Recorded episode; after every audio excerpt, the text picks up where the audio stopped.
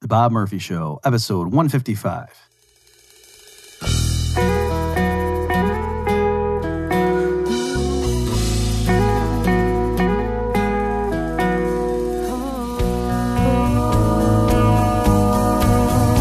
There's a tidal wave coming. What you gonna do? Get ready for another episode of The Bob Murphy Show, the podcast promoting free markets, free minds, and grateful souls. It's your source for commentary and interviews conducted by a Christian and economist. Now, here's your host, Bob Murphy.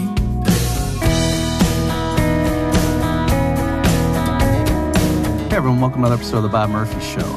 My guest today is going to be Chris Coyne, who's professor of economics at George Mason University and the associate director of the F.A. Hayek Program for Advanced Study in Philosophy, Politics, and Economics at the Mercatus Center.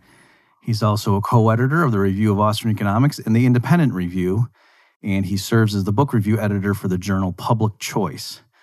So, we're going to be talking mostly about Chris's latest two books, focusing on war economics and then how the warfare state brings tyranny back home domestically.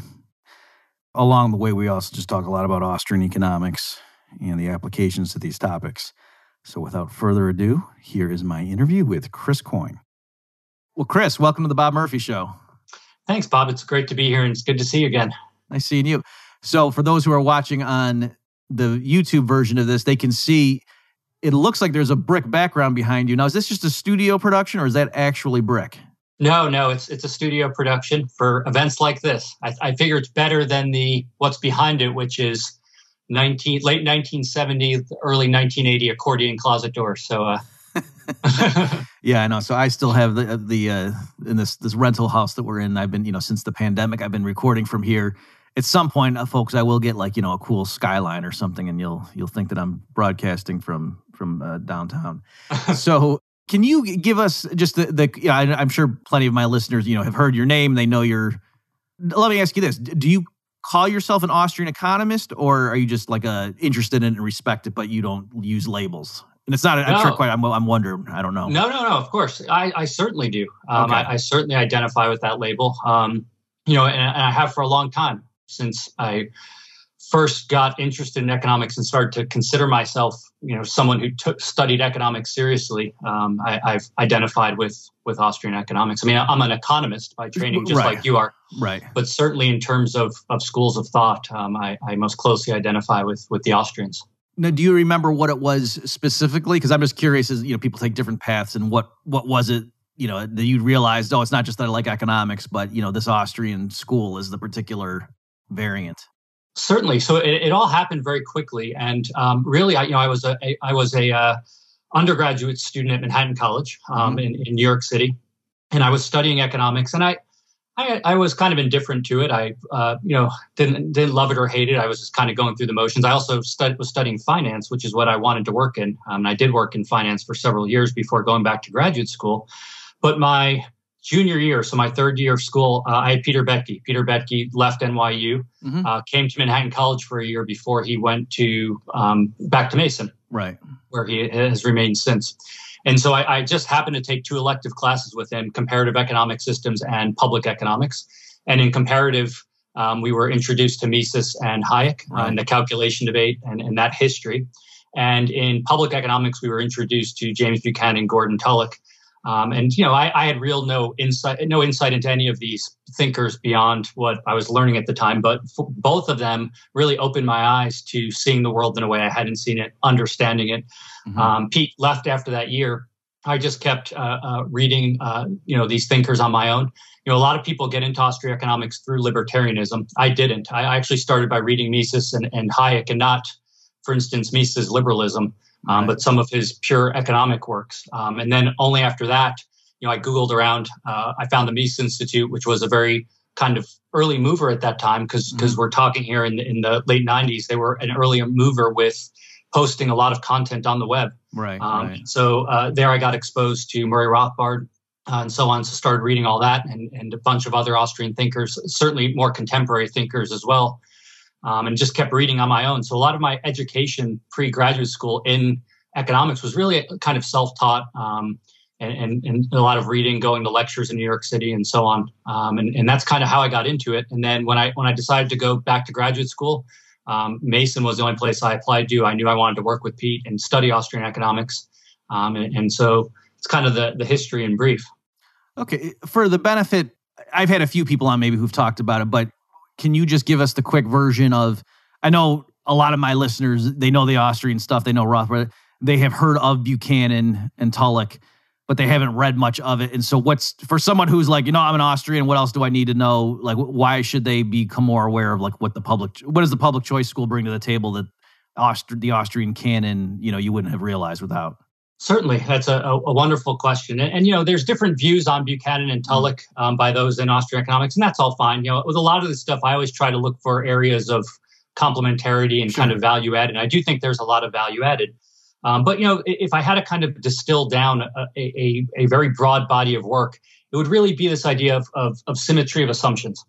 So we assume that actors in markets, in market settings, are purposeful actors, as, as Mises taught us. They, they have goals that they seek to achieve. Uh, for a long period of time, and still today, but to a lesser degree, uh, economists assumed that when we talked about politics or when we talked about people in politics, they were somehow acting in the public interest. So, you know, the standard kind of welfare economic story is you have some social welfare function that is known to the state, and then the state takes uh, steps to maximize that welfare. They correct market failures and so on. Really, what Buchanan early on in the 40s uh, uh, emphasized was that we have to take this box that people are calling the state and unpack it. And we can't just assume that it's kind of this supercomputer that has access to both the social welfare function and the ability or the desire, that is the incentive to maximize that social welfare function. And so, what does it entail to unpack that box, the state? Well, we need to look at both the incentives that constitute the various layers of the state, which are, of course, are very complex, and also the epistemic properties, the knowledge properties. And that's where I think the connection between or one connection between Buchanan and the Austrians is quite clear, which is this, this emphasis on there's no way for someone in a state or an analyst, even, even the most well trained, smartest economists to access the preferences of human beings when we take those preferences as being subjective mm-hmm. in the mind of the actor and somehow aggregate them into some kind of welfare function that can be acted upon by the state. And if you read Buchanan, especially in the 40s, 50s, uh, and even to the 60s, you know, and then you read Murray Rothbard, for instance, on welfare economics and, and his and his uh, work on, on a reconstruction of, of welfare economics. There's a lot of similarities, a lot of similarities in terms of a, a appreciation for the subjectivism of utility on the part of the individual actor, the fact that that subjectivism means that opportunity cost is not not number one, not objective, but number number two, never acted upon because it's in the mind of the actor. So as an external observer, you can never know what that cost is because it's never acted upon. And that has some radical implications for the way we we think about welfare economics and policy. Um, you know, if, if people are interested in this and, and, and they said, well, what can I read more? Of course, you can read Buchanan. You know, Thomas DiLorenzo has a, a wonderful paper in the Review of Austrian Economics uh, I think this is when Murray Rothbard was editing the journal. Uh, and it's it's called something like the subjectivist foundations of James Buchanan's constitutional political economy. Mm-hmm. So I'm, I'm not getting it exactly right, but it's something like that. And he talks about several of the points I just raised. Buchanan's work in, in his book Cost and Choice, which is a, a radically subjective notion of opportunity cost, uh, and several other points as well. And so that would be kind of a good starting point. And you know, Mises and Hayek um, really un- understood although it's not the, the kind of emphasis of their analysis of central planning, they understood the, the, many of these issues that we would call public choice issues today. You know, uh, uh, they they take in the initial kind of iteration, or, or maybe the, the, the the first and second iteration of the calculation debate, they take the motivations of planners and, and as constant. They, they, they assume benevolence mm-hmm. on the part of the planners. And they do so not because they're naive to the world, that, that they actually assume people are benevolent, but they're saying, look, let me give my opponents in the debate kind of the, the, the best terms or conditions I can, and then see if they actually can succeed in achieving their stated ends. Mm-hmm.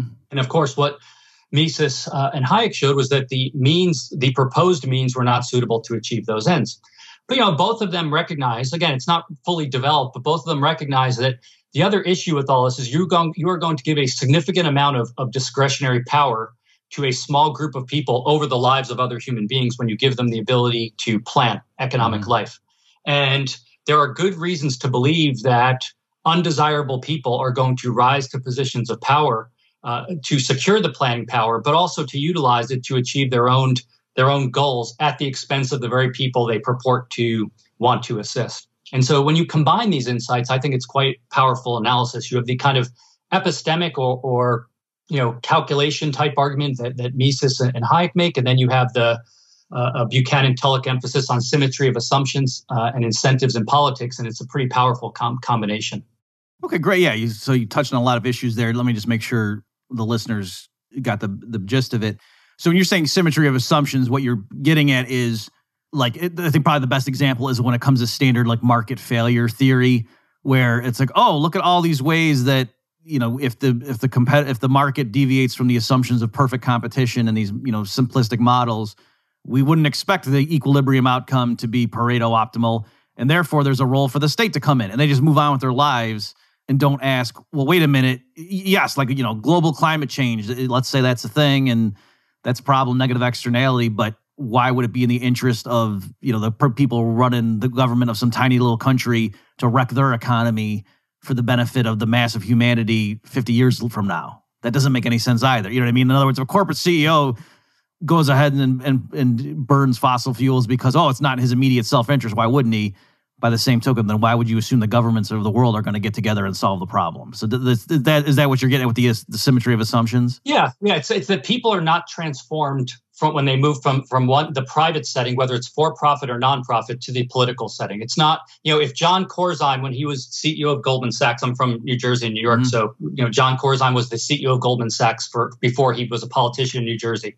If he is, if you say, well, when he's CEO of Goldman Sachs, he is selfish, greedy uh, you know, and so on. It's not when he gets elected to office uh, that all of a sudden he transforms into an angel. Calling right. him a public servant or a civil servant doesn't change his nature. He's still John Corzine. He has purposes and plans. He is mm-hmm. shaped by the incentives that and and the and the features of the environment he's, he's in, which varies. Certainly, a, a for-profit firm is different than politics, but that's kind of the assumption. Rather than saying, as you as you pointed out, you know, markets do stuff people in markets do things that generates market failures government fixes those well what's the government who is the government what what what information and knowledge do they have and what is needed to achieve the the stated claim not made by proponents of markets but by proponents of government fixing markets right. and market failure and then another thing you you said there i remember was it like called the lse essays on cost or something yep. was, is that a collection so that yep. wasn't all Buchanan, right? It was like was Buchanan one in there among other. Yep, that's right. Mixed? Okay, He's so yeah, one essay. It's a collection of essays. Right. So I remember, yeah, that one. So by the way, folks, so this is bobmurphyshow.com slash 155, where I'll put links to the things that I can find that are, you know, up for free.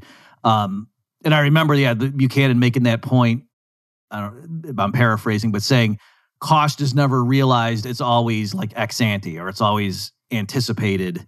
Exactly. And that kind of blew my mind when I, so can you just spell that out? Like, what, what does Buchanan mean when he's saying cost is always something in the future you never realize? Oh, what was the cost of that decision? Sure. So the, you know he differentiates kind of between forward-looking and backward-looking costs, which mm. is really what you're getting at. At the moment of action, we are always anticipating because we we, are, we live as Mises said. This is why I think there's a tight connection. Even though you know I'm not, I'm not saying Buchanan and Mises and Hayek and Tullock. It's not that they're all carbon copies of each other. By the mm. way, there's many areas where they disagree.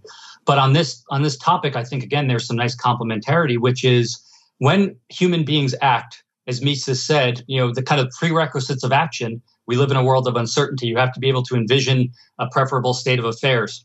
You have to believe in causality, that you think that you can kind of marshal the, the means to bring about that preferable state of affairs. Well, that's all requires anticipation and, in, and envisioning a future state of the world. That's all in the mind of the actor. The, the opportunity cost, the, the trade off, the next best alternative is in your mind. It is something that, that you are perceiving an opportunity and or, or potential cost of action, I should say. And you say, I could do that or I could do something else. And then you choose to do something. The foregone alternative the opportunity cost, which you you weighed at the moment of action, is never acted upon. It is foregone by definition. And so it's not an objective thing. It's both perceived by the actor through the lens of their mind. That's the subjective part, meaning that the way you perceive a cost is not the way I will perceive it, and so on. And it's never observable to other people because it's never acted upon in a concrete way. And uh, uh, you know, this is why Rothbard talks about demonstrated preference. As economists, we focus on what is demonstrated through concrete action because we can't talk about other things because we don't have access to them. And it's a similar type of point. And so that raises a host of, of interesting uh, insights. One of them being that there's no way to, you know, even for an individual actor to kind of get access to the way they rank all states of the world so that I can make judgments then about you know whether they've made a good or bad trade-off or movement movements I can make to improve their their welfare. Um, then we move from the individual to society, a group of people. There's no, no way to add anything up to aggregate up. And there's, of course, there's social choice theorists. They're kind of worried about the logistics and operationalizing adding stuff up. But this point is even more fundamental. Like, can you actually Oh, is there stuff to add up? And and it, you know the the Buchanan point is that there's a, a big chunk of things missing that you can't add up, and those things are really important, which are subjective evaluations. And this isn't just some esoteric point; it has practical implications today. You know, you brought up externalities. Another area where this is crucial is public goods, and and most kind of standard treatments of public goods is okay something has public good as- aspects in the, in the Samuelsonian sense, Paul Samuelson, so it's non-rivalrous and non-excludable. Therefore, severely underprovided on the market, state has to provide it. And then you kind of move on. And often these are enormous issues if you think about it. So the kind of the textbook tre- uh, example is national defense. Mm-hmm. And so, so you know, I, I, with a student a couple years ago, I had them look through the top uh, principles of micro, intermediate micro, and public finance textbooks for public goods. And national defense is the example in like 97% of books. But it's like two paragraphs. But then that leaves a whole host of important issues untouched, which is well, what constitutes defense? How do people know this? How do they provide it? Uh, uh, what's the marginal unit of defense? Uh, how do they know how to stop? As, as Rothbard once said, you know, goods don't fall from on, on high in prepackaged bundles. Mm-hmm. People have to make decisions about marginal units, both over in terms of the amount, but in terms of, of quantity as well. And so, uh, you know, just saying something is a public good and then saying, well, the state can provide it doesn't solve any of the the economic issues. It just raises a whole host of issues. And so, from that standpoint, these insights I think are still relevant today. Okay, well, that's great. So why don't we go into then um, two of your recent books, you know, talking about defense. That'll come up in a, in a minute, I suppose. But the one, let's see, let me pull up the exact title here. So the first one I want to talk about is your book that came out in 2018 with um, that was Abigail. co-authored, right? Yeah, with Abigail yeah, Hall. Abigail okay. Hall. Yep. Okay, and so the title here is "Tyranny Comes Home: The Domestic Fate of U.S. Militarism." So, can you give us a, a quick overview of that, and then we'll we'll dive in. Certainly. Um, and so the, the the core argument in that book that that Abby and I make is that when a society, or more specifically, the the government that supposedly governs over a society in the interest of citizens, adopts a, a proactive militaristic foreign policy, it has real effects on domestic life. And so again, a lot of you know a, a lot of this discussion comes out of the, the, the points you and I were just discussing, which mm-hmm. is the way economists talk about defense is it's kind of this entity that is provided by the state. It's always value added. It is always for the good. Again, you know, in economics, good has a very specific meaning, which you know people want it. They want more as, as compared to mm-hmm. less, holding all else constant. But what if things that fall under the purview of state provided defense actually generate bads? For the people that uh, uh, are supposedly served by the state? That's kind of the motivating question we ask. And so, you know, we talk about how this might happen. Uh, and you know, at the core of our argument is what we call the the boomerang effect. And, and a well thrown boomerang, when when you throw it, it comes back to the person who throws it. If you throw it properly, and so the argument is that foreign interventions, both preparing for them and engaging in them, uh, often boomerangs back and comes back to the to the country that is intervening abroad or preparing to intervene abroad and undermines domestic liberties and freedoms. And you know, to, to provide a, a very high level of, of, how this might operate, you know, you think about what is entailed in um, both preparing for and engaging in foreign interventions. And really, the state invests a significant amount of resources in developing tools, techniques, and methods to control other human beings, to intervene. The reason you intervene in another society is because you don't like the status quo. If you like the status quo, there'd be no urge to intervene. And so you want to get change. So, how do you get change? Well, you can ask people, you can say, please behave differently, uh, and they might voluntarily comply. Uh, but if they don't, you can either leave or you can backstop your demands with force or the threat thereof. And so foreign interventions at their core require the existence of an apparatus of controlling other human beings. And then what does that involve? Well, it involves the state redirecting monetary resources and human capital to developing these techniques, to developing ways of controlling people.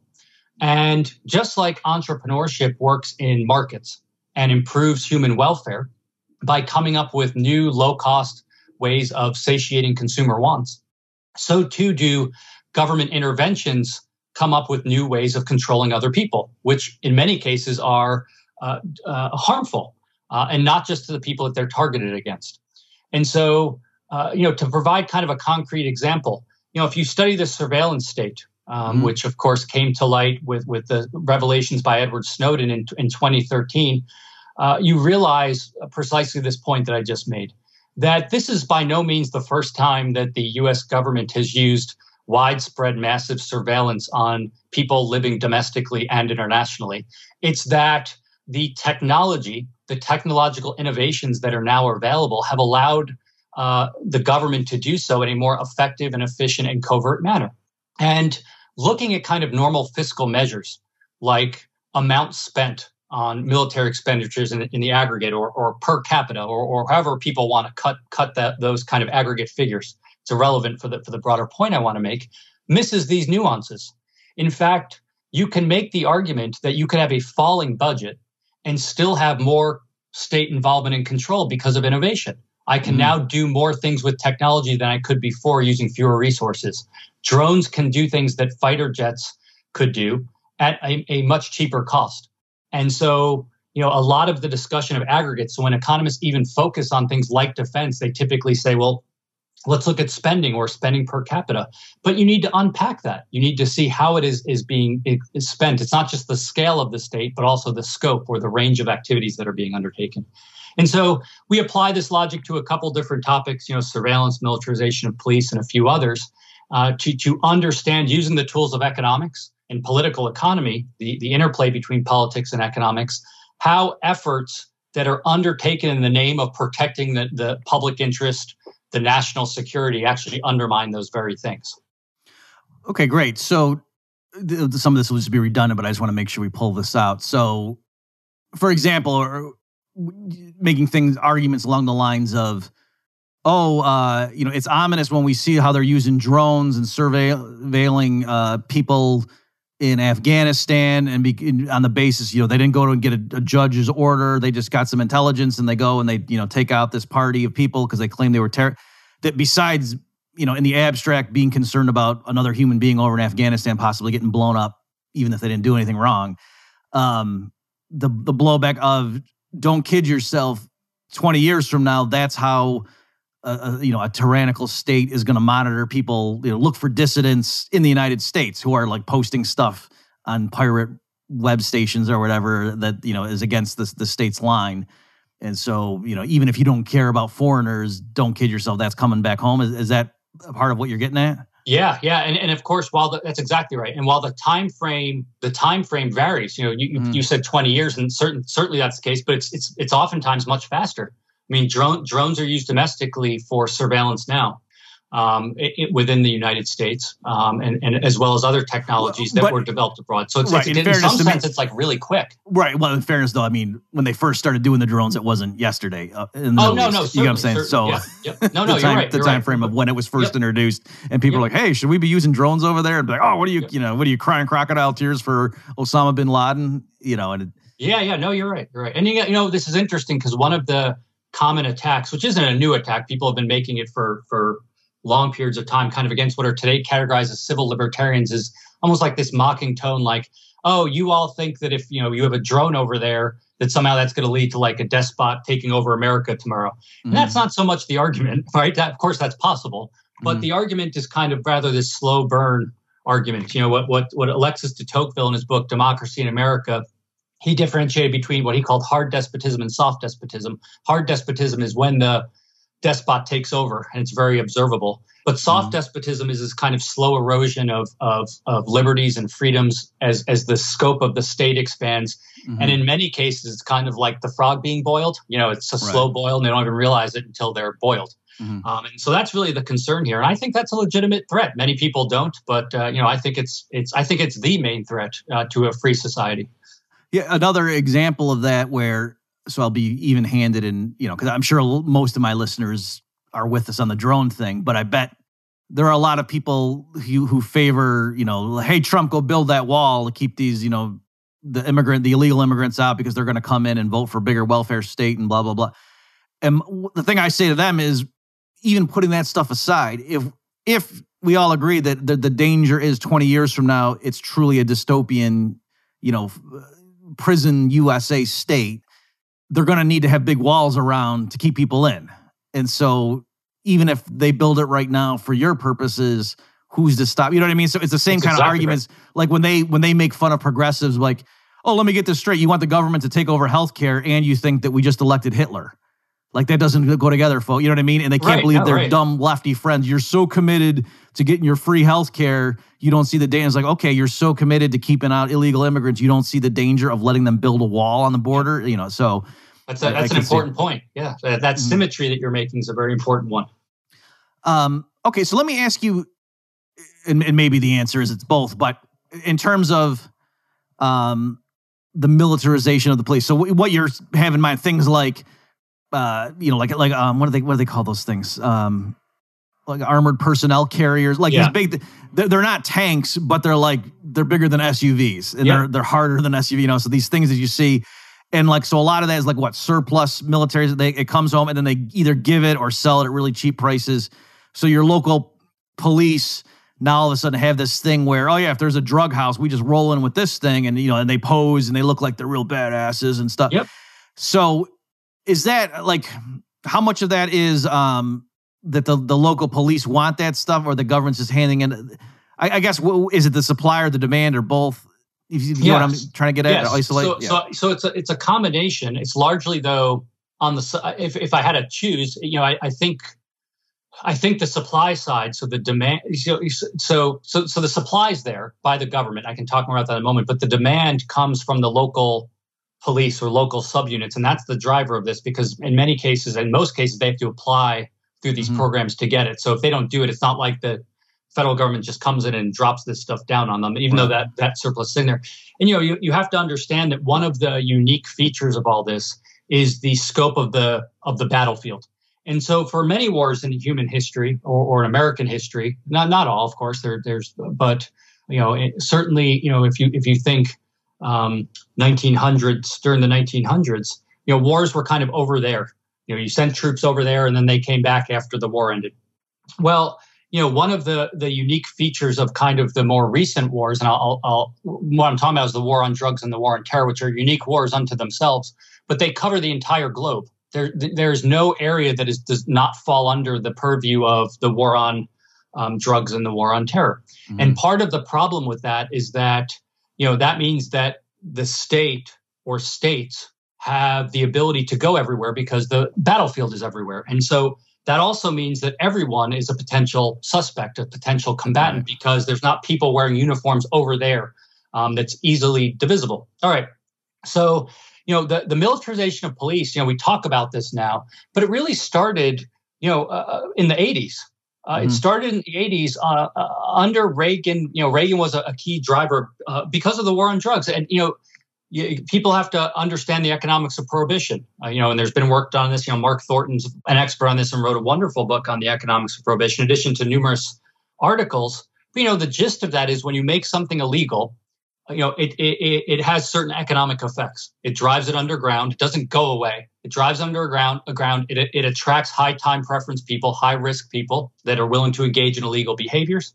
It leads to uh, uh, the replacement of peaceful means of dispute resolution with violence. You can't call the police or take someone to court or hire, you know, a private arbit- arbitrator, at least one that that, that acts legally, um, if you're uh, engaged in illegal behavior. So you you you rely on violence.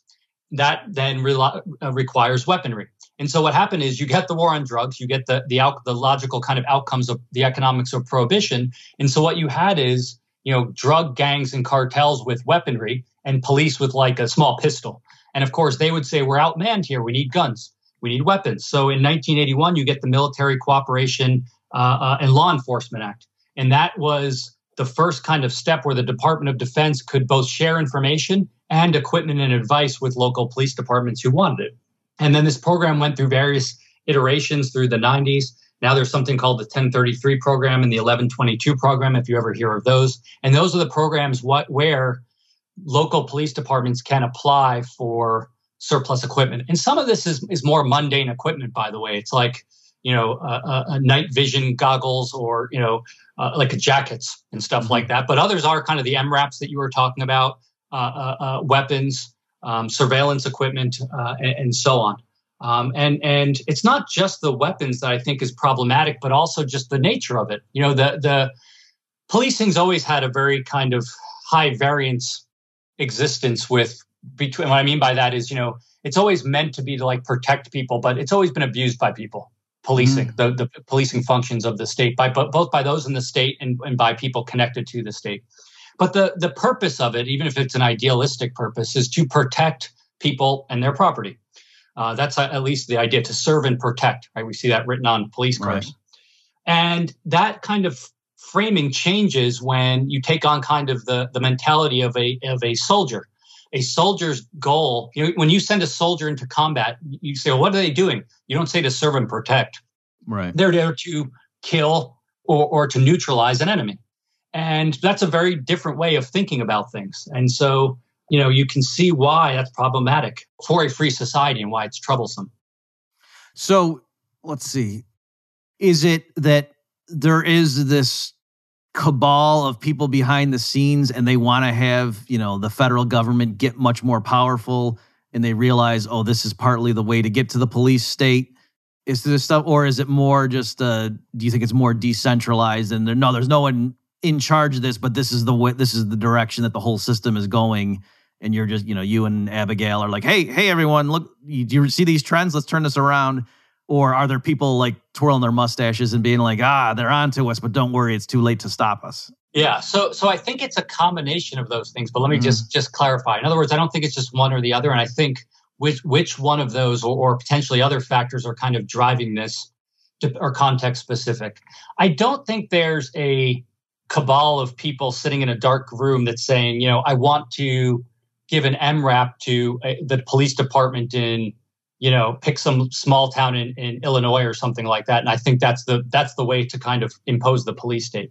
I do think at the national level, there I, I do believe there is something called the or what is often referred to as the deep state. Again, that mm-hmm. that ha, you know a lot of people like that's a conspiracy theory. Well, just step back for a moment. There are unelected people in political institutions. I think that's not a controversial fact. We right. there's people that are elected and then they either appoint people or hire them and then they outsource things to both private contractors or they appoint other bureaucrats. So they are non-elected political officials and those non-elected political officials often have significant sway over policy. Do they have complete control to do whatever they want? Of course not. Do they, is, are there is there zero oversight? Of course not. Is there significant slack in the national security state for people to do things outside the purview of either congressional oversight or certainly the, overs- the oversight of citizens? Certainly.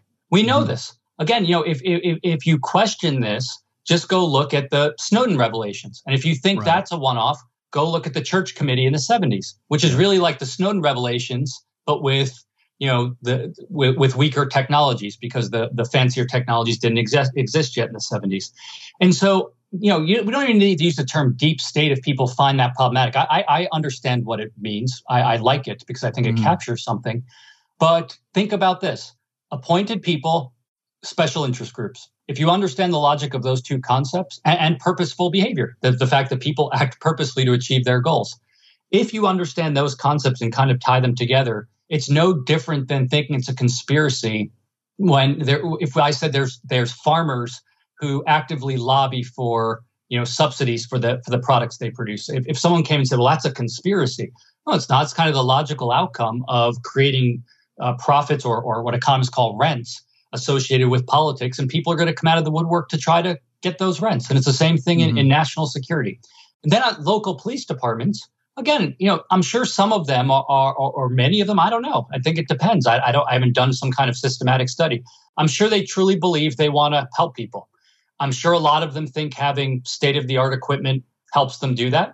I think other people are good bureaucrats and good bureaucrats because they can't rely on profit and loss have to do other things to signal that they are being effective. And one of the things you can do to signal that you're being effective is produce observable stuff I can have a parade where I roll my MRAP down the street and show people locally that look, I secured this for my constituents at zero cost because the or or minimal cost because the federal government gave it to me, you know, or uh, they can say that they're tough on crime. Right, a, a, a very easy winning political argument is to say I'm tough on crime and my opponent's not. Uh, certainly today in America, that's a very easy kind of, uh, you know, no one would say, no, I, I like crime. I'm, I'm not tough right. on crime. And so, how do you signal that? Well, you get lots of stuff that signals that you're taking steps to fight crime. So, I think it's those factors together um, that, that creates these things. Again, combined with a, a, whole host of other issues. You know, the, the, the journalist Radley Balko, who's done a lot of work on the militarization of police, he, he one of the kind of the key points uh, that he emphasizes is the, is the rise of, of no knock raids. Uh, mm-hmm. no, no, no knock raids. Again, it's associated with with the war on drugs, and, and you can understand the logic behind them. Hey, Chris, you, just yep. most people probably know what that means, but in case there are some, you know, I keep hearing that phrase. What exactly? What does that mean? A no knock raid? Okay, a, a, a no knock raid is uh, you know think about this. What is the concern in, in, the war on drugs? You you you. Let's say you have good intelligence for a drug dealer or a drug producer, and you knock on their door and you announce yourself. Right? You have a warrant. You say, "Police, please open up." What's mm-hmm. the concern? They're going to run and destroy the stuff. They're going to flush it down the toilet. They're going to try to get rid of the evidence. Mm-hmm. So the idea behind a no-knock raid was that you know you get the the warrant to go into uh, uh, to enter someone's property, and you don't need to announce yourself before going in. I can ki- literally kick the door in or the right. windows or both, come in and do what I want to do. And typically, if you and you can look this up, there's video of it on YouTube. Uh, there's tons of articles on it from a variety of scholarly and popular sources. You know, typically when they go in, they go in with heavy artillery, and and again, they their justification is that we don't want to get killed by the drug dealers. And you say, okay, this might work very well if you had perfect information about the drug dealers, where they are, what they're doing, and so on, and you avoid human error. But there are numerous cases, and again, Radley Balko's done a wonderful job documenting them of of even you know very mundane errors you know, all of us have gone to someone's house and gone up to the wrong door by mistake. We just get the number wrong. We we make it. We read the number wrong. Whatever. We're human beings. Mm-hmm. Now imagine doing that, but kicking in someone's door and you see movement and you start shooting at people, or you know, a, as Abigail and I talk about in the book when we start this chapter of a case where police kicked in a door, threw smoke grenades, and it went into the crib of a, of a child that was sleeping in, and basically burnt their face uh, uh, uh and, and had burns all over their body.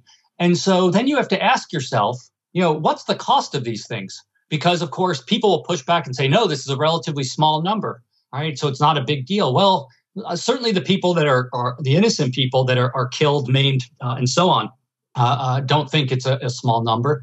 But also, even from the perspective of officers, the, the people in the policing, it seems odd to put them in danger's way, uh, which is really what you're doing. Because when people are surprised uh, by someone entering their home, oftentimes they'll they'll shoot. And the other uh, uh, kind of concern with this is that typically have, officers have immunity. And so let's say you know you are a, a law-abiding citizen in all ways, shapes, and forms, and you have a firearm legally, and someone kicks in your front door. You're sitting there on your couch with your family. Someone kicks in your front door. The natural inclination is going to be to protect yourself. And, and I, I think most people would, would not think that is odd. So you shoot right? And then let's say you you harm the officer, you can be held liable for that. You can be held liable in a criminal court for that. Likewise, if you get shot, the officers have immunity because they were just doing their job. And you can so you can see how these perverse incentives uh, generate an array of outcomes which are kind of at odds with very common sense notions of, of liberty and freedom, all in the name of fighting this open ended war, war on drugs, which is unclear what it would mean to even win that war. Mm-hmm, mm-hmm. Yeah, exactly. And and even if you weren't, you know, to move away from the, you know, it's it's purist in terms of like suppose they really did mess up and the person wasn't a drug, but even if it is a drug dealer and they're sitting there and they've got some heavy weaponry because you know there's rival gangs and stuff, and, and yeah, so if the if the police burst in or the DEA or whatever, just in a military style raid and don't announce who they are, the drug dealers might not, you know, in other words, they might know enough to say, oh, yeah, don't get in a shooting match with the DEA because that's not going to go well. But if you don't know it's two o'clock in the morning and people are breaking in, they they could just think it's a rival gang, in which case, yeah, of course we're going to defend ourselves. So you're right. Like it's, it is this, like the opening premise is, oh, it's okay to use violence to stop people from ingesting substances that we don't think are good for them. And then it leads you to some pretty bad places pretty quickly. Yep. yep. And it compounds. It, it literally infects all areas of life because now you just do, you know, ordinary citizens do things, go to the airport, get on a cruise. There's drug sniffing dogs. There's people stopping you. There's people questioning you. And then you have all the, the policing for profit where people, you can be stopped. And if you have too much cash, as determined by the officer stopping you, they can seize those mm-hmm. assets. Mm-hmm. And then it's your it's the burden is on you right, to right. demonstrate your your innocence. I mean, yeah, how bizarre is that? There's some horror stories. So I used to live in Nashville, and I think it's I forty was like the east west one, if I'm not getting mixed up. And so they were alleging that oh, that was a, a big drug route. And what was funny, and so they were stopping. Like you said, there's horror stories, like some guy who didn't trust banks, and he was going to go buy a house, and so he was traveling with like you know thirty thousand dollars in cash in his trunk and they pulled him over and took his money. And yeah, it was like a year later, he still hadn't gotten his money back because he had to prove that he wasn't a drug dealer. They, they didn't have to prove that he was one. Yep. They just said, no, that's weird. Who, who drives around with that much cash in your trunk? You must be a drug dealer. And then he's got to go prove he wasn't. Like, that's crazy. But what was particularly telling is with this, you know, and it was, I was proud of it because I knew the, the person who worked for the TV station that did the story on it is there was some local, and I don't remember what it was, there's some local news station in Nashville that was questioning the narrative because the deal was I, I think it was coming from the east into you know so westbound into Nashville. That's that would be the people taking the drugs. Then they would get the money and go back. And the police, all their checkpoints were set up on the money side. Right. And it was like, well, wait a minute. If, if really what you're you know caring about is stopping the drug traffic, wouldn't you stop the drugs coming into Nashville rather than taking the money from the drug dealers after they've made their sales? With you know, so um, it, it was funny too. Another thing you just said there was kind of an offhand remark, but you were talking about, oh, if people don't like the term deep state, they think it's a conspiracy theory. Ironically, a lot of the people who think, oh, the use of that phrase deep state, that's just a conspiracy, they also think that Vladimir Putin met with, you know, members of Trump's team and did sorts of things in secret to steal the presidency. Some might call that a conspiracy theory. Sure. You know what I mean? So it's to me, like I don't it's it's just so weird or or like the nine the official 9-11 report I, I went and Googled this. It literally has the word either conspiracy or conspired. That like these 19 hijackers yeah. conspired. To, you know what I mean? So it's like, uh, you know, that, that, that doesn't discredit it because people, everyone believes in conspiracy theories. Just for some reason in our culture now, that phrase has come to mean not just a hypothesis involving a conspiracy of of a conspirator or a group of conspirators, but something that's obviously stupid and, and only a paranoid person could believe this. Like that's for some exactly reason, right. Yeah, it's it's yeah. meant as an insult that is meant. It's, it's almost meant like as a stopping argument. Like I'm not right. going to listen to what you're saying because it's crazy. That's really how it's used. It was weird. Like recently on NPR, I heard it had to do with that like QAnon stuff, which I don't even really know what that is, but they were making fun of it and like they the NPR people brought it because I think Trump retweet, retweeted something that was from QAnon or yep. whatever, and and so the NPR story, like the whole point of the bit was they brought on like a psychologist to explain what is it that makes a person receptive to conspiracy theories. And well, you know, the person feels powerless and there's forces out there and you know what I mean? Like yeah, yeah. to just to mentally diagnose everybody who might believe in something that you know, anyway, you, you get the point. Um, okay, well, why don't we then so what what is your your latest book is called Defense, Peace, and War Economics, and so is I'm, I'm assuming it's compatible with the with the previous the tyranny one, but it sounds like that's a broader focus. Yeah, and so um, you know this is a it's an interesting area. This is so this is a monograph that's part of a, a series that um, is published by Cambridge University Press, and it's called Elements in Austrian Economics. And the idea is to have these these monographs, so not full length books, but they're also longer than, than kind of an academic journal article that delves into a, a topic. And as the the Austrian Elements aspect implies, you know, really emphasizes how Austrian economics matters for this, what it can, what Austrian economics contributes in kind of open areas. And so this area of, of defense and peace research is an area that I've been interested in for several decades now. Um, and you know, again, the, the, the origins of this go back to my early days reading uh, that I was talking about earlier, reading Austrian economists. You know, when, when, Rothbard, I think it's an article called "Reply to Mr. Schuller," something like that. Schuler, I might be getting the name wrong. Mm-hmm. He lays out this taxonomy of um, what what what falls under the purview of praxeology, and one of the categories is conflict. Um, and and um, you know that's that's a relative. And you know Mises at the end of Human Action talks about uh, uh, war and total war, so he has mm-hmm. that in there, um, and so on. And so I, I, was in graduate school at George Mason uh, um, my, my first semester during the 9/11 attacks, and um, and of course some of those were, were not too far from Fairfax where where I was. Um, the the attack on the Pentagon, right? And then of course you get the U.S. invasion of Iraq and Afghanistan, and very quickly I realized that really no one was talking about some basic things that you and I were discussing earlier, the, the kind of econ 101. You know, mm-hmm. uh, uh, what are the incentives both people in the U.S. government face, but also people that are being intervened on, and people in the in the region and, and around the globe? What are their incentives? Do they align with what the U.S. government is telling us they want to accomplish? Do the members of the U.S. government actually know how to impose liberalism or liberal democracy in other societies? So that turned into my dissertation was on that topic. Um, and it's something I've been talking about ever ever since. Uh, is one of my main kind of areas of emphasis. And this monograph is an attempt to bring together a lot of those different uh, kind of insights. And so we already talked about the the tyranny aspect or the tyranny comes home aspect. So let me just touch upon two others, and then we can sure, talk sure. about uh, whatever um, whatever interests you. I, I, think that going back to our discussion of kind of Mises and Hayek, I think there's two areas where those insights are crucial to thinking about de- defense and, and, matters of defense and, and, state provision of defense. And one is, as I, mentioned, the ability of members of, of, of, a government to intervene in another society and design that society according to its wishes. And so this is analogous to what, what Hayek at the toward the end of his career called the fatal conceit. He was talking about economic planning or what he called the errors of socialism. But the fatal conceit for Hayek is the uh, uh, belief that people can shape the world according to their desires. I have some blueprint of how the world should look, and I can impose that. So that's the economic planning aspect, which I'll come to in a moment. But what about other aspects of life? Can you design political institutions? Can you design the economy? Can you design legal systems?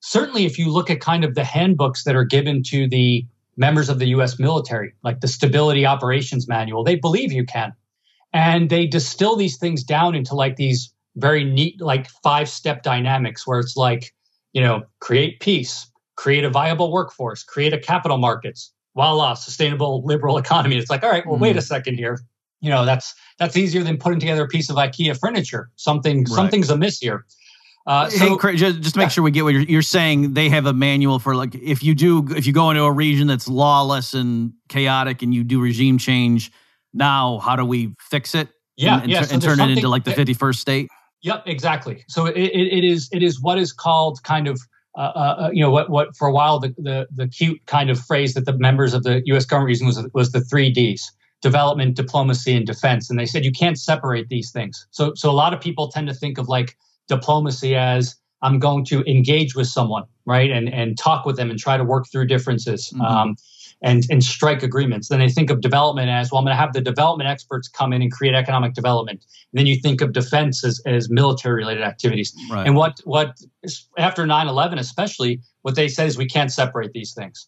In, in Afghanistan, when the US invaded Afghanistan, th- this took the form of what was called government in a box. That was literally what it was called.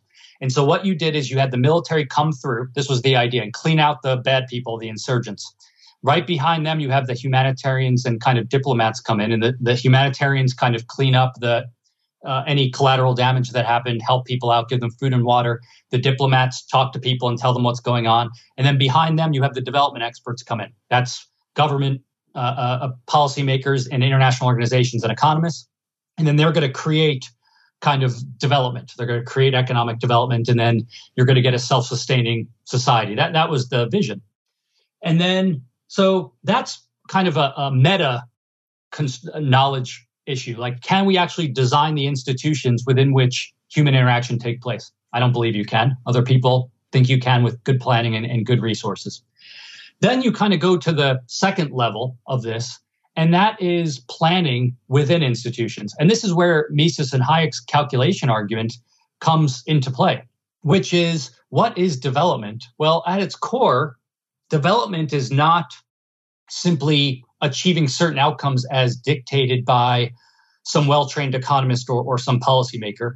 It is satiating the wants of people that live in a society, that live in the system, whatever, however we're defining the, the boundaries of that. And decisions need to be made about how to allocate and reallocate scarce resources to satiate those wants. And that economic knowledge is not given, it is not known, it has to be discovered. People have to figure it out. As Mises pointed out, that requires a certain institutional setting, property rights over the means of production, and so on down the line. And so you take these things together, and it's and it's a powerful set of insights. Then you think domestically, and this is the last thing I'll say. You think about the actual production of defense within the United States, or other country we're talking about. It is a exercise in non-comprehensive planning. Non-comprehensive planning is our efforts that take the logic of comprehensive planning, and they don't try to plan the entire economy like the original socialists wanted to do. They try to plan certain areas of it. Mm-hmm. And the entire military sector is an effort at this. And socialists realize this. Like if you go back to the early days of the, the calculation debate, so I'm talking, you know, late 1800s and the 1900s, you, you look at Mises, then you look at an economist by the name of Otto Neurath, who of course was Mises' classmate uh, in von Böhm-Bawerk's seminar. Uh, and uh, uh, Otto Neurath made the argument that uh, he has an article called it's called something like from from the war economy to economy in kind. And what he said is he said, look, if you look at the war effort in Europe during during during World War One and, and even prior to that, this was amazing. Like they took resources, they produced lots of outputs, lots of people were employed, people had money to spend. Why don't we just take that same logic and apply it to everything when the war is over? Why mm. stop at making bombs and tanks? In fact, Neurath says justice dictates that we do that. And so the very foundations of the socialist argument for certain people was grounded in the war economy. And if you think about it, that's what it is. And, you know, and, and people have talked about this. Robert Higgs, of course, has talked about this and done a lot of work. There's a, a, a an engineer uh, uh, named Seymour Melman um, who's done work on this, and, and, Tom Woods has written an article. I think it's in the Journal of Libertarian Studies on on Seymour Melman. You know, a lot of people in, in Austrian economic circles don't necessarily know Melman's name. Um, he wasn't an Austrian economist by any means, but he mm-hmm. talked about how war production distorts economic activity, um, and, it, he doesn't he doesn't invoke the the Misesian type of planning argument, calculation argument, but I, I think there's clear connections to be had, and so you get mm-hmm. all of these kind of constraints on both the planning side of, of production of defense the use of defense uh, or, or what falls under the purview of defense, which is really offense. You know, that's a better word right, for a lot right. of this stuff abroad. Uh, and you can see how there are, and those are just some of the connections you can make from kind of the foundational tenets of Austrian economics to these issues of, of defense and peace. Yeah. Yeah, it's funny you say that, Chris, because I was when you said the three Ds, and one of them was defense, and what you meant was the van, our troops going over to some other country, in this case, on the basis of bogus intelligence and completely, you know, dropping bombs and going through and smashing stuff and putting in a new government and calling that defense, you know? Yeah. like, yeah.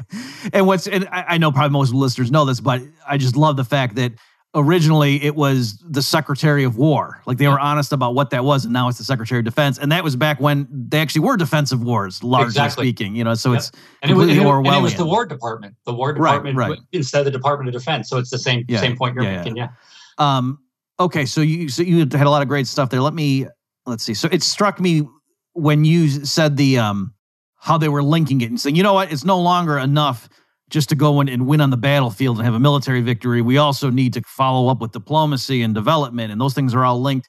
It sounds so analogous to like a progressive leftist domestically saying, you know, it's not enough just to have, you know, food stamps and stuff. But we got to have pre-K education because otherwise, you know, we're setting these families up for a cycle of, you know, yep. uh, failure. Like, in other words, like there's no area of life like they need to just keep taking over more and more and trust us. You just give us this, and then everything will be great.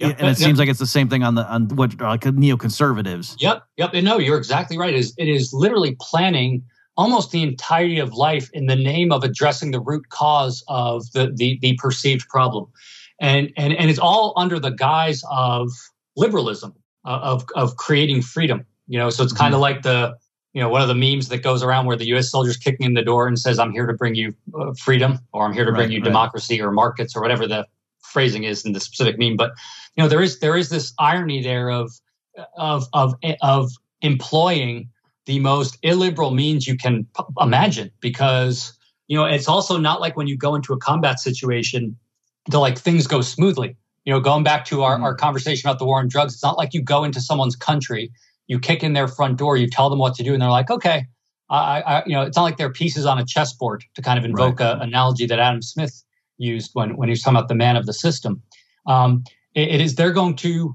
respond and oftentimes violently and mm. you know, it's the, the whole framing of it's very odd because if you listen to American politicians, you know, they'll say things like, and we talk about, you know, I've talked about this in, in, in other articles and books, you know, and this is bipartisan. Obama said this, Bush said this. They'll say things like, we gave you know Afghan citizens or Iraqi citizens the chance to be free. Like it's a gift bestowed upon them that they have rejected. Mm-hmm. It never occurs to them that, like, you know, going into someone else's country, sticking kind of a, a, gun in their face, either figuratively or literally, you know, may not be met and perceived as a gift. Uh, and so, you know, the whole kind of rhetoric around all this is is is you know very ironic and, and problematic. I think. Yeah, I remember. I I think it was the Onion. I don't think it was Babylon. I think it was the Onion. Like years ago, and they had a thing where the the headline was. Um, Iraqi uh, um, man says that his Iraqi man says his brother would have loved democracy had he not been killed in a drone strike or yeah, something right, like exactly. that. Exactly. right. And like a lot of those articles, it's it's it's you know it's supposed to be you know fictional, but it's actually true or captures an element of truth. Right. Right. Um. So I guess we could uh, grapple with it because it is a big issue, and you're right. This sort of contradiction of um people who's all right, I'll back up. So Butler Shaffer, I don't know if you know him, but he he wrote a book one time and I reviewed it. I'll folks, so I'll, I'll get the link. So again, this is bobmurphyshow.com slash 155. I'll dig up my review of uh, Butler's book on this. But it was he was going it was talking about World War One, and it, just as you say, Chris, that the the progressives like who were pointing to the War Industries Board and how they had nationalized all these industries temporarily for the war effort. And then the progressives were understandably saying, well, wait a minute, if if when there's you know when we have to go fight the Germans that it makes sense to nationalize industry because oh we can't leave things to the profit and loss mechanism and wasteful competition when there's a war at stake here. Well our our domestic things like like hunger and poverty and illiteracy and whatever else you know were the concerns of the day. Those are important too and so why wouldn't we plan for that? If you know if planning works for these other goals why wouldn't it work here too? And so I, I guess is, is I don't know if you get in this in the book, but for so that's why for me, I try to to the extent that I dabble in this stuff with the you know the economics of war and to point out, you know, Mises makes these arguments a lot that that no, actually, you like by nationalizing industries or having you know quota systems and play ration cards and whatever, that doesn't make you more nimble as a war machine. Like what the government needs, just raise through taxation or borrowing and go buy it in the open market and blah blah blah. You know what I mean? So that like Mises makes that point a lot that that the most capitalist countries win their wars because they're capitalist. And to the extent that they deviate from it, that's not a necessary thing. That they shouldn't do that. Like you don't need a draft, that kind of stuff. Yep. And so um, uh, we, I don't deal with that directly. I mean, it's an interesting okay. point. And, and, that passage or passages in, in Human Action Mises talks about that and elsewhere. You know, it, it's always struck me as interesting because, um, but before I answer that, you know, another great article on the progressive point, in addition to the the Shaffer book that you're pointing out, you know, Murray Rothbard has a, a wonderful article. I think it's the late '80s in the Journal of Libertarian Studies. It's called um, World War One as Fulfillment. Yeah, and he yeah. talks about how the World War One, you could uh, uh, you know make the argument for World War Two too as well, but kind of as you were pointing out, I think correctly, really was kind of the you know as he calls it the fulfillment of the progressive vision and how they wanted to kind of take that then and let's just extend this to all walks of life. You know, it works so well here. Why why stop there? Let's have shoes, education, healthcare, food. It's a simple extension of the logic. Um, but going back to oh the the Mises point about buying on the open market, I think that one area where Mises perhaps what he overlooks in that argument, and, and again this is an empirical issue. I'm not sure. I'm not. I'm, I'm mm-hmm. not making a, a claim of certainty here, but something to think about is that it is true, I think, that that private markets certainly would produce things more efficiently and effectively than socializing them. But of course, the minute government starts getting involved in purchasing military equipment from the private sector, it creates this network, what what, what people call the, the military industrial complex, the, right. military industrial congressional complex, which was the original name of it, um, eh, which you could argue at least, or at least potentially, has the effect of of undermining the dynamism of markets both in the immediate term and perhaps the long term. I don't know. Again, it, it depends on on other factors as well. Mm. But there's that aspect as well to to think about. Um, in addition to these distortionary effects I was talking about, you know, if if if you're a producer and you know that government is going to buy products for war, because typically government grants itself a, a monopoly on purchasing those products, or at least certain products. Some have have dual use, civilian use, and military use. Um, you're going to shift your efforts to producing that, to lobbying government for not not just to get into wars, even though that as well, but to constantly prepare for war. Um, and, and, that has distortionary effects on entrepreneurship, on the market process, on the capital structure, uh, and so on. And, and, those things are often unseen um, and, and, unobserved and neglected. And again, you know, you know this full well. You, you've argued with you know many macroeconomists in your life who hold this position that you just a dollar is a dollar. You know, a dollar mm-hmm. on a tank is a dollar invested by Bob Murphy in a private business. It's like, no, actually, they're not. They're they're very different right. things when you appreciate the the structure of capital, um, the the structure of production and, and, entrepreneurship, and so on. And so, I think th- those are also important points that you can pull from kind of a, a number of Austrian thinkers to think about war production. Right, and and so the the classic uh, illustration of that insight is Bob Higgs's work to show like why the the standard like real GDP figures for the you know 1940s that ostensibly show yeah look at they ran huge deficits and we got out of the Great Depression and to show that like you know if you break it down into private versus government GDP then you see private consumption and investment were even lower in like 1943 than they had been in like 1933 that kind of stuff um, eh, so that's because let me just clarify so I'm an anarcho-capitalist. Sure. So of course yeah, I yeah. agree it would be better. So, but the point being, like, for example, to say, you know, like, oh, do we need price controls during the war? Like, oh yeah, because we got to prevent profiteering, and do you know? Do we? Oh well, we got to have like ration cards on using rubber because we need rubber for the war effort or for steel.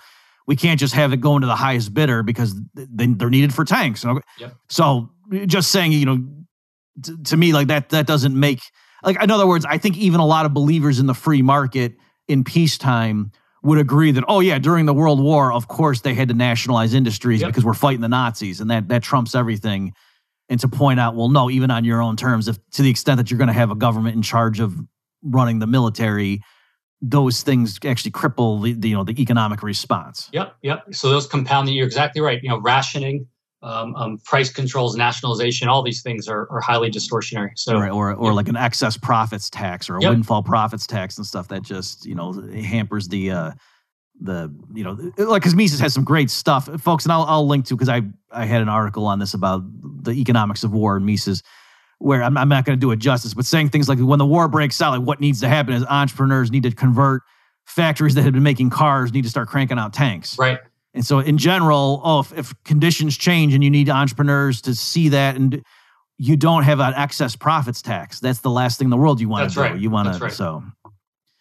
Um, let's see. So, I guess do do you get into uh, well, how how much of it is the, the conventional, you know, like the cynical view being that these wars are all driven by like the defense company, and and Scott Horton has a great point saying like when you see um, ads for like Boeing and Raytheon and, and stuff like on major media, it's not because someone in the audience who watches CNN is thinking about buying an F 16.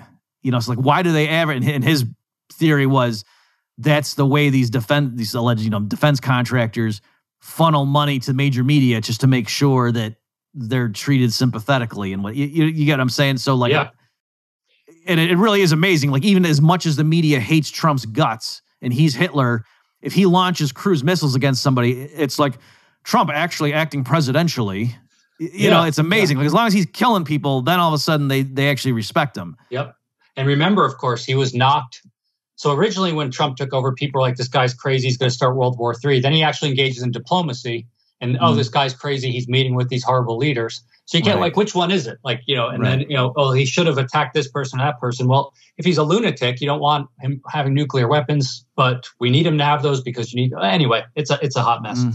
but you know the the the I I don't think that all wars are undertaken for profiteering by by, Mhm. by private interests and you know I, I in saying that I want to make sure I'm clear. It's not that I don't think private firms influence public policy and foreign policy. They certainly do. And if you just look throughout history you know what, what much of and, and this is one of the critiques of capitalism from Marxists of course.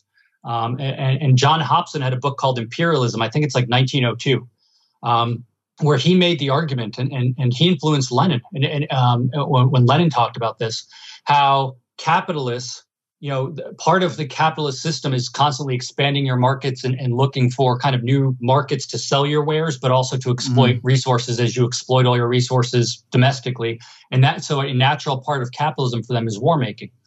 Um, and I certainly don't think that either. I don't think war making and capitalism go hand in hand. In fact, I, I, I view them as being uh, as significantly opposed to one another. Um, and uh, uh, uh, you know, so I, I don't want to say that those interest groups don't have any influence, but I also, like most things, they don't have monocausal, meaning they're not the single factor driving all wars. There's lots of things. There's geopolitics. There's the the interests of politicians, which can be tied to to you know Halliburton or prop firms, but to lots of other things too.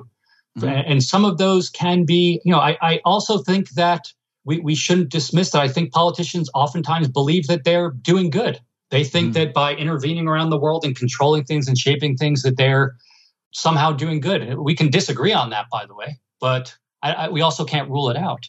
Um, but at the same time, you know, I do think, you know, going back to Scott Horton's point, I'm a, I'm a huge fan of his work in general, um, that these advertisements are part of what I would consider, or, or, or what Abby and I talk about in our, our next book, which is coming out in, in probably nine months, called Manufacturing Militarism, play on Chomsky's book, Manufacturing Consent. How the US government and, and combined with the military industrial complex engages in, in constant propaganda. Uh, and part of that is to normalize militarism. Nor, so, so part of the way you can see this is, is, is these advertisements, just like you can see, you know, the military somehow playing an active role in U.S. sporting events, uh, Mhm. is to is to normalize the military, to normalize those. Op- this is just a normal part of life, and to question those things makes you crazy.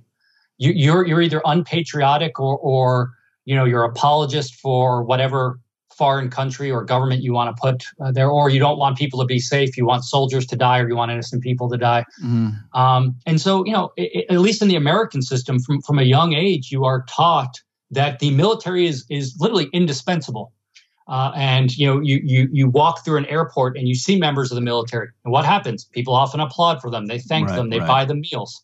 You know, and I've I've had friends who who are in the military, but they have don't don't have combat roles. They're like in a back office job, and they're like, it's very weird when I'm I'm walking through the airport or you know sitting in a restaurant and someone buys my meal. I want to be like, hey, I'm just you know filling out Mhm. papers, or you know, I had a, I had a Mhm. former student who was a JAG, um, so a lawyer, and uh, you know, he's like, I've never been in combat. I will, I'll never be in combat. I'm a lawyer. You know, and uh, you know, so it's weird that people do this, but that's what's ingrained in your head. And if you look at opinion polls throughout time, the military, uh, trust in the military in America is extremely high. Uh, trust in Congress, trust in the executive branch varies and oftentimes is quite low. I don't know who they think is controlling the military. Um, but uh, uh, uh, you know, so there, there's that con- there's that aspect of this to, to combat as well. And I think the onus on us, and I say us, you know, being you know people like yourself who think about these issues, alternatives to the state, not not necessarily just like let's put another rule in place to constrain the state, but can Mhm. we envision a world that doesn't require the state to perform a certain service? A, a topic I'm interested in as well the onus is on us to both think about those things conceptually and empirically, very much like you do in your in your book on uh, chaos theory, right? Mm-hmm. It's, like a mix of empirics, of, of, of, theory, and you're trying to think through these really hard issues. And, and I think that's an open research program, an area of interest. It's not it's not a closed set of conclusions, but rather something we need to think about really hard and invest time and effort in thinking about uh, uh, uh, academically in a scholarly way. Let's be a little bit fanciful now. So you mentioned stuff living through the living in the US the last few years, I have finally like I totally understand now like the stereotypical thing like in a South American country where the civil government is just completely corrupt and not working and the generals take over. And why a large portion of the public supports that. That never made sense to me before. But like, what's wrong with those people? Now I totally get it. I can totally see in the US in the not so distant future where it's just so dysfunctional. Like, you know, let's say this upcoming election, it's close they're still arguing over mail-in ballots a week later. We'd like 30% of the country genuinely believes Trump's the president. Another 30% genuinely believes Biden's the president, and they're willing to go to civil war over it. And you could see the military finally just stepping in and be like, okay, you know, we're, we're taking charge and we're going to start, we're going to be an interim thing. And you can imagine a lot of people think, oh, thank God, you know, let's have some tanks in the streets to stop the looting and the rioting and da da da. Whereas I wouldn't have thought it could happen here that quickly if you'd asked me five years ago. And so yeah. I'm, I'm just wondering, like, given all that, you know, you're studying and you're looking at other countries and like, how much do you think Americans don't realize how far things have gone here? You know, I, again, I, am not going to make any predictions about November. I, you know, the Atlantic, I think, had an article. Uh, it was very recent about kind of these different mm. scenarios. Some of them were peaceful transfers. I some, want you to tell us which quarter does the Civil War start.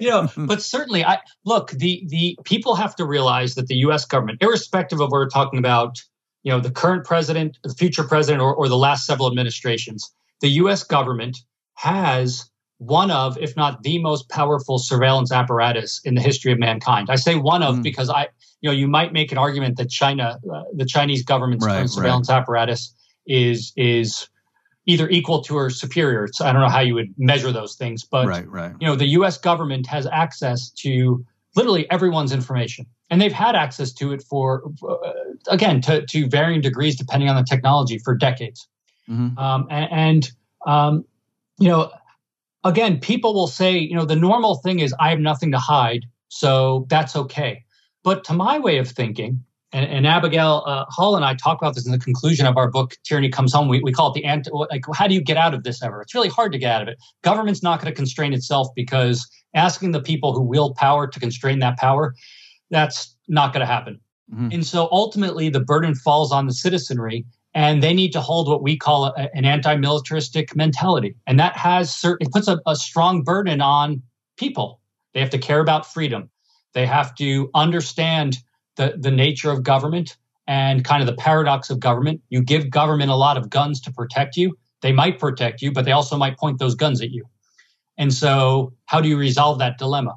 uh, these issues that we've been talking about, about how kind of special interest groups can manipulate uh, government policy and the allocation of resources for their own narrow interest. Uh, but it also requires uh, a, a, healthy skepticism about claims by government about the need for the military apparatus and an understanding of government not just as a source of protection, what you and I were talking about in terms of defense and offense before, but as a threat too. And it's not just a threat against other people, but a threat against citizens. And so any power you give to government to protect you also creates a, a, a threat against you.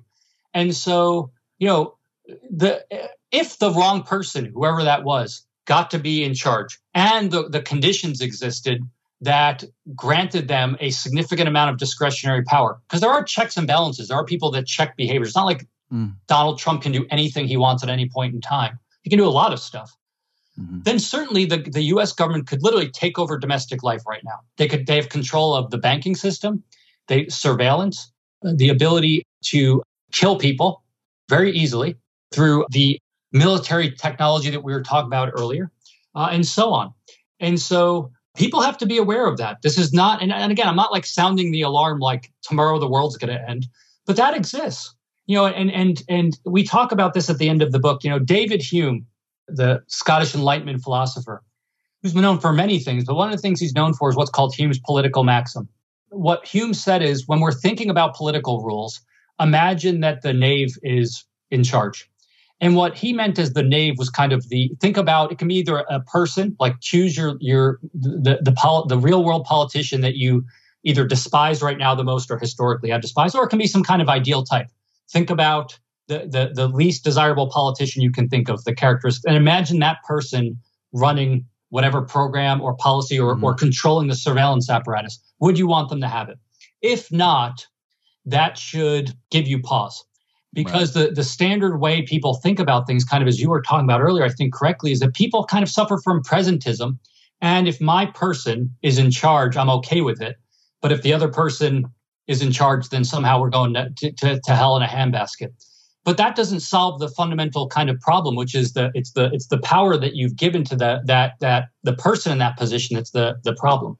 And so, well, one way to think about this is a lot of people like let's constrain it. Another way is let's get rid of it let's not have so much power concentrated in the hands of a of a, of a single person. And you see that right now. I mean, think about in the, in America, irrespective of where you know the, the viewers stand ideologically. Think about how much power is really associated with two positions right now: a Supreme Court justice and the President of the United States. Mm-hmm. Such that, that depending on, on on a choice between people, it can have radically different outcomes that can affect literally hundreds of millions of people to my way of thinking, something is is severely amiss with that kind of system. Um, and it's not something like we need a couple more rules written down to constrain people. It's mm-hmm. that you know maybe that that kind of power shouldn't be concentrated in, in that centralized form. Yeah, exactly. Um, I, I, still wish though that you would pick the quarter in which the Civil War begins. uh, all joking aside, though, I mean, so not not pinning you down that hard, but I mean, do you? And and I know you, no matter what you say is going to end up being wrong. So you don't want to be too specific. But but in terms of you studying this stuff and having books on it and tyranny coming home, I'm just wondering how how pessimistic are you about like the next five years? Sure. So I, look, I, I'm I'm optimistic overall because I think given my worldview, which requires you know like you, I, I, I very much think in terms of of anarcho capitalism. And mm-hmm. so that worldview, I think, is inherently optimistic about the future, about human beings. It might be pessimistic about aspects, if not the entirety of the, of the status quo. Mm-hmm. But, you know, I, I, am not, I, I, you know, I, I like to think that there's not going to be a civil war. Mm-hmm. I like to think that even if under the worst case scenario, like you're talking about, where there's splits, there's, you know, disagreement about the Supreme uh, Court nomination or nominee, whoever that is, you know that this is extended out months due to absentee ballots. You know there'll be protests there'll be violence no doubt. Do i think the country's going to erupt into a, into an outright civil war across the country? No. If i if you force me to pick. Again mm-hmm. I, I could very well be wrong. I don't you know the, the thing the interesting thing about civil wars and revolutions is no one can predict them or usually they'd be squashed right, in right. the first place um, and so i and, and the other reason why i think is that the minute real violence came into play, I think the, the federal government would get involved. I, I do. I think the. I, I, and we saw hints of this already, like in Portland. You know, the the, the law and order type response. Right. Uh, I, I so again, that, now if everyone started revolting, there wouldn't be enough military force to to squash them all. Not not unless you dropped some kind of nuclear weapon on them. Um, but uh, you know, so that's why I'm I'm kind of pes- I'm kind of optimistic about there there not being an outright civil war. So over the next five years, look, I I, I believe very much in line with what you know Mises argued in liberalism uh, and what Hayek argued in, in Constitution of Liberty that human civilization is fundamentally the result of human creativity. That as long as humans are given enough space to exercise that creativity, that things will will continue to get better. Um, or, or what you know the economist Julian Simon called the ultimate resource, human mm-hmm. creativity, mm-hmm. the human mind. Um, I think that when the state does pretty much everything it does, it squashes part of human creativity. But I still think you know there's there's a lot of margins of of human freedom, and so I'm optimistic because I think that as long as those margins are allowed to persist, um, I, I, I think and I hope might be a hope more than than thinking, you know, kind of the Julian Simon or or Mises Hayek racehorse of innovation of improvements in human welfare will continue to beat the state horse that's trying to hold that back. Right, right. Well, what I'm taking away from this discussion is that when uh, when the, the new Republic of Texas breaks away from the Biden administration, they're going to send in defense diplomacy and development to, you know after they after they drop the uh, the, the the small scale the tactical nukes just just on just on um you know areas outside of Houston. Um, okay, why don't we wrap up with I know you're the co-editor of the uh, Review of Austrian Economics and the Independent Review. So can you just speak a little bit like how, how do you do like did you do Gandhi's thing about be the be the editor you want to see in the world? Like you just said hey I want these journals to go in a certain direction and you do or is it more just you evaluate each article on its merits or how, how does that work? I, have never been an editor of a journal so I don't know like what the philosophy is or how do you approach that task? Sure. that's a, that's a wonderful question. I, I, don't you know again I've been doing this now for for a while for, in both journals um, mm and, and I think it varies, um, and, and, by journal to journal. I mean, and you know, mm. I, first of all, I'm honored to be involved in both journals. I mean, the Review of Austrian Economics, Murray Rothbard was involved in it originally. Founding founding of it mm. is what I mean. Um, and then since then, Joe Salerno has been involved. Walter Block's been involved. I think Pete Boettke took over the Review of Austrian Economics. I think in 1999. And so when I when I came into graduate school in the early 2000s, I, I, I started working with him kind of as like the managing mm. editor. And so I was I wasn't involved in evaluating papers or anything like that. Right. It was like processing. Um, but I learned kind of the backroom operations of, of how a journal works. Um, and then I, I, I, continued to be involved in that after I, I graduated and, and, and, entered academics. Um, I, I, was the North American editor for several years and then became co editor in 2013. And that's also when I became co editor of the Independent Review.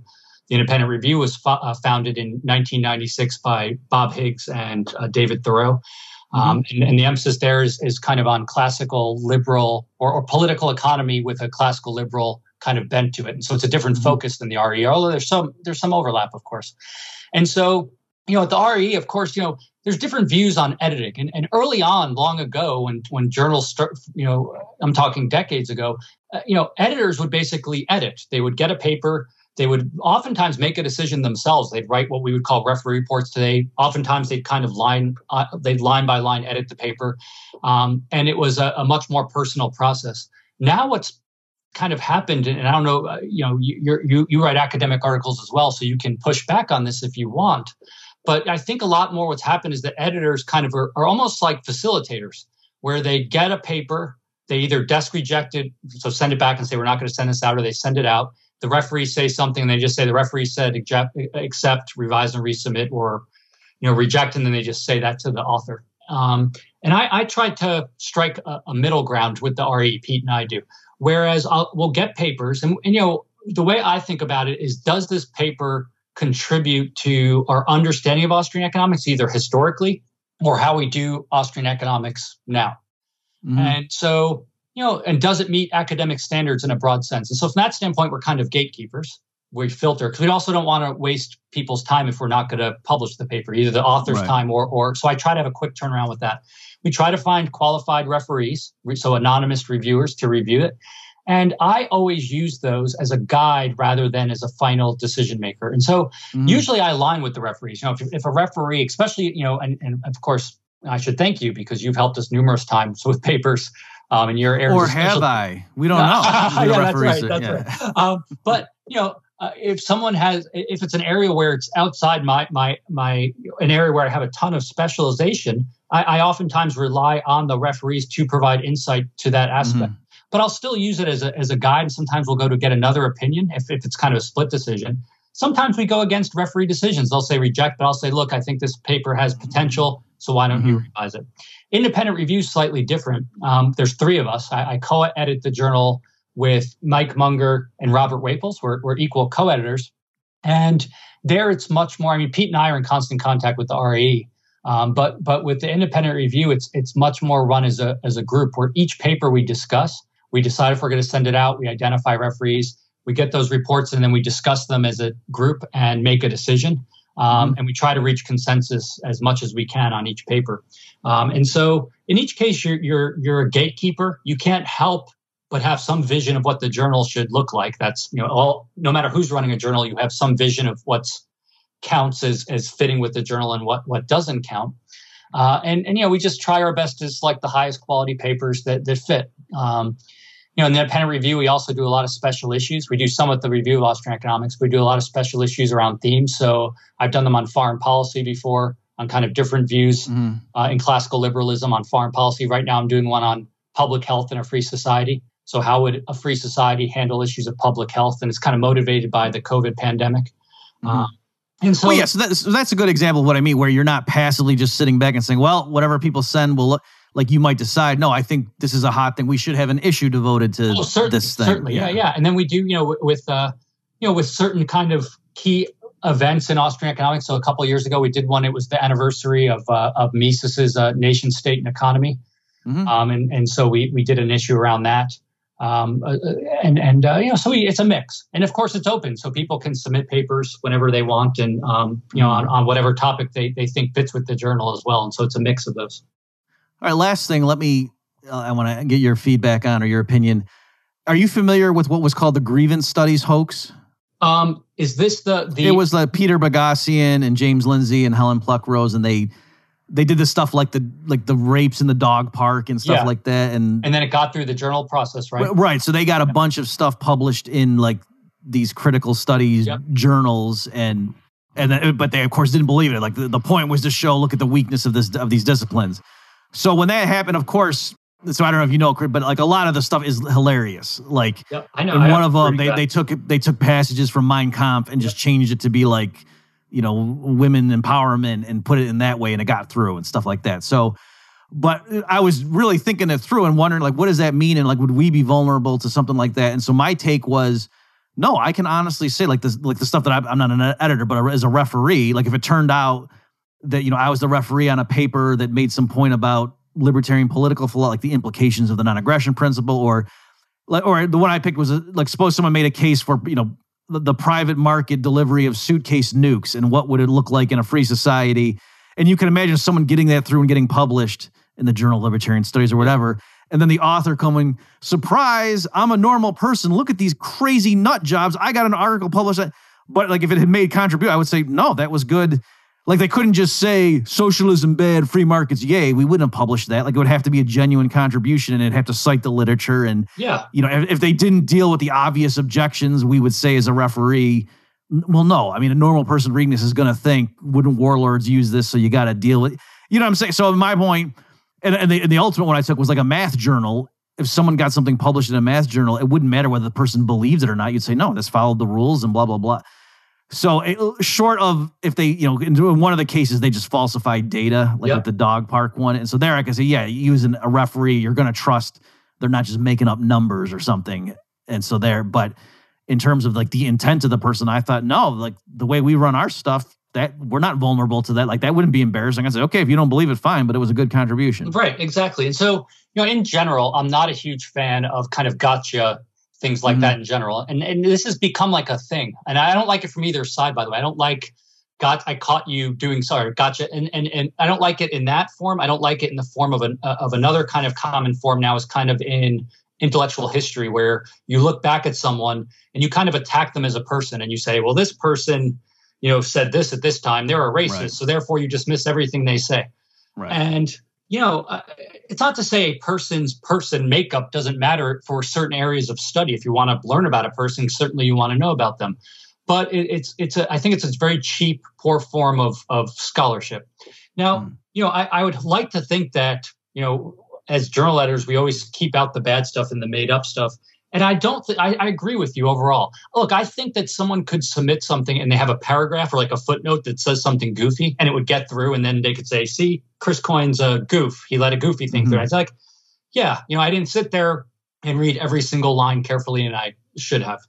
Mm-hmm. Uh, just like you point out, you know, for an empirical paper with data, that you know, we we end up trusting the author. We don't even when we we look at certain things, we'll say like, you know, can we can we see kind of you know the the kind of overview of your statistics right and so we can look at certain aspects mm. of it we don't say like i'm going to go replicate the data and the exact test to see right, what you right. did and if you did that very little would get done um, right, that, that's right. an argument to my way of thinking to open up journals to replication studies which are not as you know not very popular in most journals because they don't say mm. anything new necessarily um, but you know i so I don't I don't think about this too much just because like you I'm like I, I, hope that we evaluate papers carefully enough to like if they make a, an argument I don't care what the person believes as you pointed out is it a good argument or a bad argument I don't care if it's crazy by someone's standards is it good is it a good argument given the scope of the journal Mm-hmm. If it is, then let's go with it and have that discussion. And people can argue back if they want to. Um, but again, you know, this the whole movement towards like I got you, I recorded you saying. So it's like mm-hmm. the thing where people, you know, any of us recorded took recorded what we said and then took certain things out of context, we would all sound like nuts, crazy people. Right. Right. That's any human being, and so mm-hmm. it's a. I, I, so that's why I kind of when when people on the right, I remember as I was going around, were so excited about that. I, I don't think it somehow attacked the discipline. You know, I, I, don't think it undermined the, the discipline, even if I don't like what the people in that discipline do, and I, I don't have a mm-hmm. strong opinion on it. Right. Well, uh, on that, so where I ended up concluding, just I don't want to mislead the listeners, and I'll, I'll folks, I'll put I, I, did an episode on this, so I'll link to that. But um, I was just trying to refine like what exactly is the lesson from that because I agreed there was something there, and what I think, uh, and, and some people agreed with me after, is that the ease with which these three people just walked into these fields and published apparently in some of their top journals. Whereas, yep. like, if you thought quantum physics was goofy, like, oh, it can be a yeah, particle right. and a wave, you couldn't just walk in and read a bunch of quantum physics articles and three months later and then go get published in the top journal yep. and pretend to be, you know what I mean? Like, you just, you wouldn't be able to fake it. Yep. And the same thing here. Like, I, I'm, in other words, so I think, like, certainly Austrian economics and, you know, for the RAE or the QJE, someone couldn't just go in and have read a little bit of Mises and then bluffed and fooled us. Like we'd say, no, well, did you read this article? No, he says this, and then there's critic. You know what I mean? Like, yeah, you couldn't just watch. No, so no, I think I agree, part I of what so, they showed was just the lack of rigor in these fields. Yeah, right. I, able, yeah. And, and, and mm-hmm. there was an earlier hoax in the '90s. I think it's called the Sokal, right? Isn't that right, the Sokal right, affair, yeah. Sokal hoax? Which was he was a physicist, I think. Did, right, I think it was in cultural mm-hmm. studies again. In any case, yeah, I, I, agree with you. I certainly some fields are easier to do it in than others. Um, and so, and it also might mean, by the way, it, we have to keep open that there's something wrong with those fields if that if that can happen. So I don't want to exclude that either. Um, right. I just so I, I, don't know. It's an interesting thing to think about. It certainly made me think as a journal editor, much along the lines of what you were thinking about. Like, could could I fall prey to this? Um, right, so from that right. standpoint, it's a useful thought exercise in itself. I think. Mm-hmm. And, and, and last thing I'll say, what I do try to do if I do if I am refereeing a paper that has empirical stuff, I will like you know do a kind of an idiot test, like just to go and look and see is there anything jumping out that no that can't you know that regression coefficient can't be right, you know that kind of stuff. Right. And I might even go check, go Google a few things just to spot check it, just to see do I catch them, you know. But yeah, you're like you said, you're not going to go reproduce the whole thing. Um, I mean, I, you might like you know, if, if I was a referee for like a medical journal or something, I, I probably might, you know, if people's lives are at stake. But you know, it's it's economics. No one's going to read this stuff anyway. So. it's if we're talking about the structure of Ancapistan, you know, when they get down to that, they'll say, you know, Murphy, why didn't you vet this better? This guy made up these numbers. okay, well, that's probably a good spot to wrap up. So, uh, folks, the uh, the URL for all this stuff is bobmurphyshow.com slash 155. My guest has been Chris Coyne. Chris, thanks so much for your time and uh, thanks for everything you're doing. Thank you, Bob. I appreciate it. Take care. You've just experienced another episode of The Bob Murphy Show, the podcast promoting free markets, free minds, and grateful souls. For more information and to subscribe to this podcast, visit bobmurphyshow.com.